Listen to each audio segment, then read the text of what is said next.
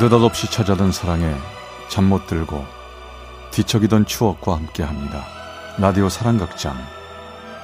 어느 날 사랑이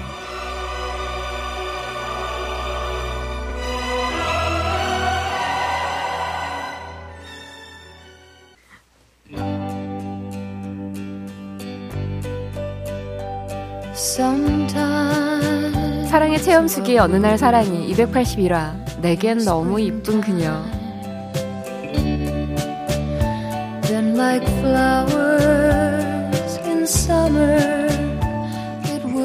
저는 청각 장애인입니다. 그래서 사실 라디오 방송은 듣지 못합니다. 그러나 저와 달리 들을 수 있는 제 아내는 지금은 라디오 시대를 너무 좋아합니다.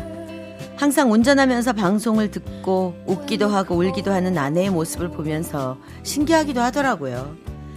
전 오늘 저희 둘의 사랑 이야기를 아내가 좋아하는 지금은 라디오 시대를 통해 해보려고 용기를 내봅니다. 제 아내를 처음 만난 2010년 3월, 저는 29살이라는 늦은 나이에 대학교에 입학을 했습니다. 또 다른 한 명의 청각 장애인 후배와 같이 학교에 입학을 했는데요. 우리 둘은 수화 통역사와 함께 세 명이 학교 생활을 시작했죠. 입학 후 3주가 흘렀을까요? 우리 자리 뒤에 어떤 여학생이 앉았더라고요. 그 여학생은 좀 통통한 편에 저보다 더 나이가 있어 보였죠. 한 번은 그녀가 쉬는 시간에 노트에 글씨를 써서 말을 걸어왔습니다. 제가 손가락으로 한글을 쓰는 수화법을 조금 알아요. 반가워요. 아 그러세요? 우리 같은 학년 같은 반이에요. 앞으로 친하게 지내봐요. 그래요. 그럽시다. 반가웠어요. 사실 저는 말을 걸어준 그 여학생이 고맙지 않았습니다. 아마 다른 사람들처럼 호기심에 수화를 배워보고 싶어 하는 사람들 중 한 사람일 것이라고 생각했죠. 왜냐하면 저희는 그런 사람들을 많이 겪어봤거든요. 네 생각엔 어때? 요즘 우리 뒤에 앉은 그 여자 친구인 척 왔다가 수화만 배우고 떠나가는 그런 그런 애들 같지 않아? 글쎄, 그러지 않을지도 모르지. 사람이 좋게 느껴지긴 하던데. 아니야. 너도 당해봤잖아. 우리를 이용해서 자기들 이익만 챙기고 가는 사람들 얼마나 많았냐? 어, 그 학교에서도 그럴까? 같은 학생인데 모르겠다. 귀찮게 하지 않았으면 좋겠다. 그냥 신경 안 쓰고 지낼래.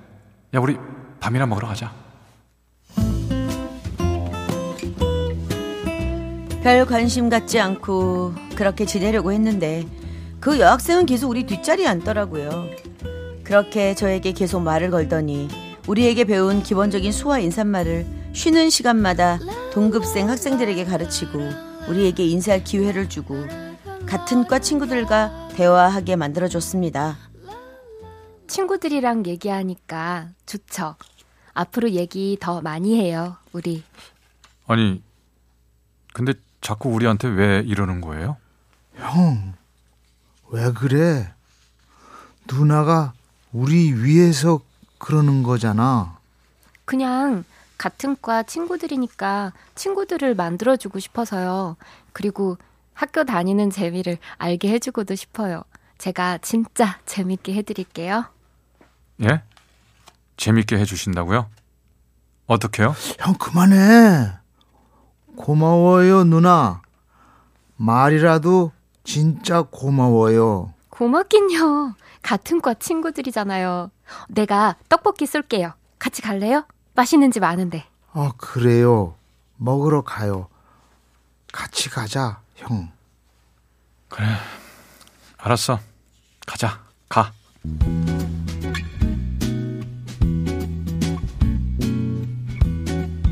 그 일을 계기로 우린 정말 학생들과 친해질 수 있었습니다. 그리고 그 여학생과는 점점 같이 다니는 시간이 많아졌죠. 그러면서 전 그녀가 여태껏 우리가 만났던 사람들과는 다른 사람이며 진심으로 친구가 되기를 원하는 사람이라는 것을 느끼게 되었죠. 그때 제 나이 29살, 후배는 26살, 그 여학생은 32살. 수아 통역사는 28살. 우리는 나이가 달랐지만 나이를 초월해 친구가 되었습니다. 같이 밥도 먹고 공부도 하고 영화도 보러 다니는 진짜 친구 말이죠. 형, 나 할 말이 있는데, 무슨 말? 무슨 일이 있어? 어, 사실 나 수아 통역해주는 미연이랑 사귀고 있어. 어, 형한텐 얘기해야 할 것 같아서. 진짜? 어, 와, 축하한다. 내가 봐도 니네 둘 정말 잘 어울려. 잘 사귀어봐. 형은 그 누나 어때? 그 누나 괜찮아 보이던데. 에이, 나한테도 누나야. 그냥 좋은 누나 동생으로 지내는 거니까 그런 말 하지 마. 너나 연애 잘 하셔. 알았지?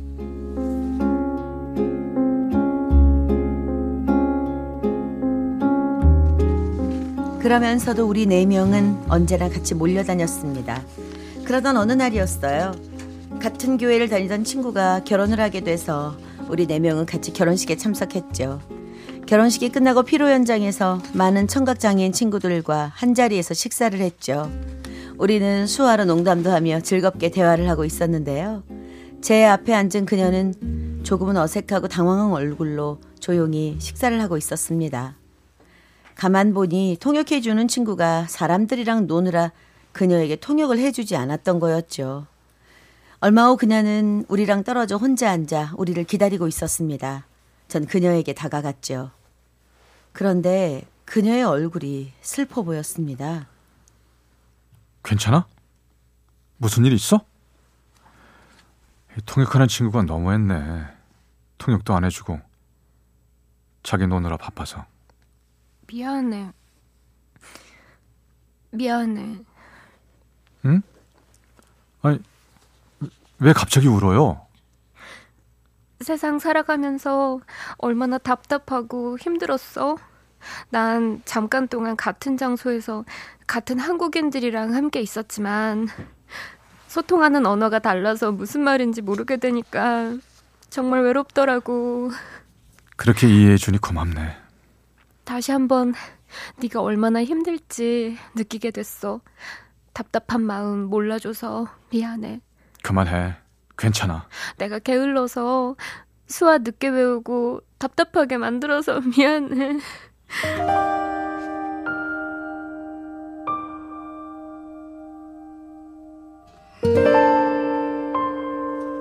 전요 살도 쪄서 통통하고 저보다 나이 많은 그녀가 갑자기 너무나 이뻐 보였습니다.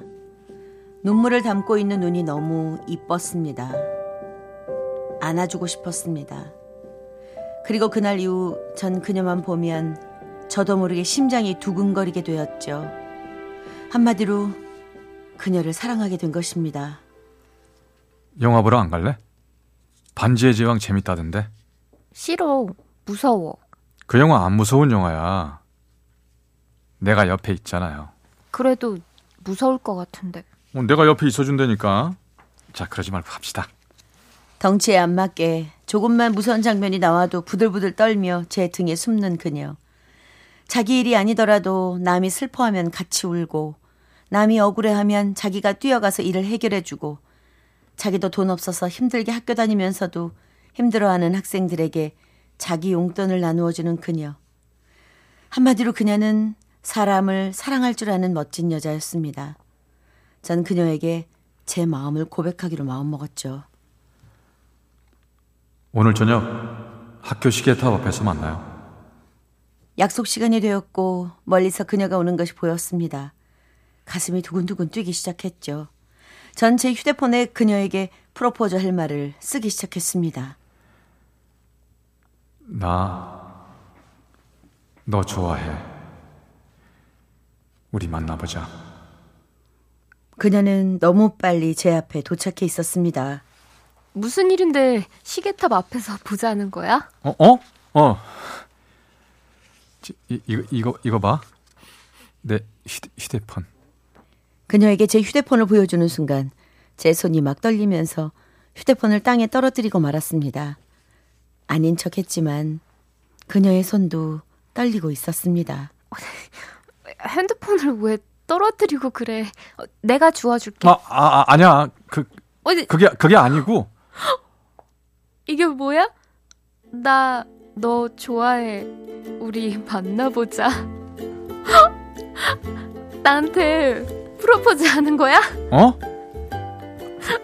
프, 프로포즈는 무슨 그냥 나이 많은 여자 내가 구제해 주려고 그러지. 뭐?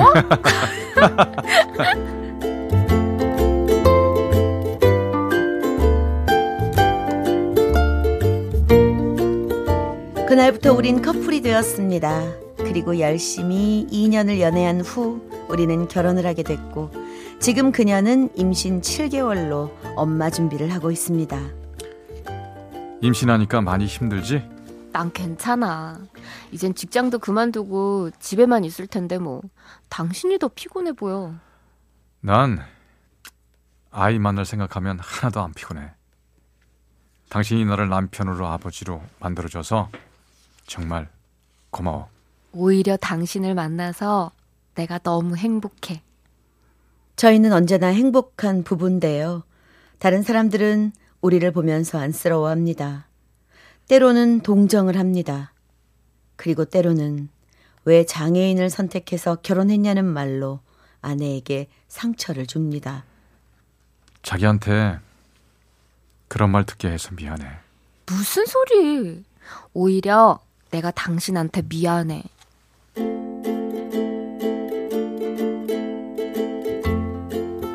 이렇게 마음이 예쁜 아내를 어떻게 사랑하지 않을 수 있겠습니까? 아, 오해하지 마세요. 우리 아내 얼굴도 이쁩니다. 그리고 동안입니다. 그동안 날 만나서 힘들었지만 항상 웃어주는 아내에게 그동안 수고했다고 너무나 열심히 잘 살아왔다고 대견하다고 칭찬 좀 해주세요.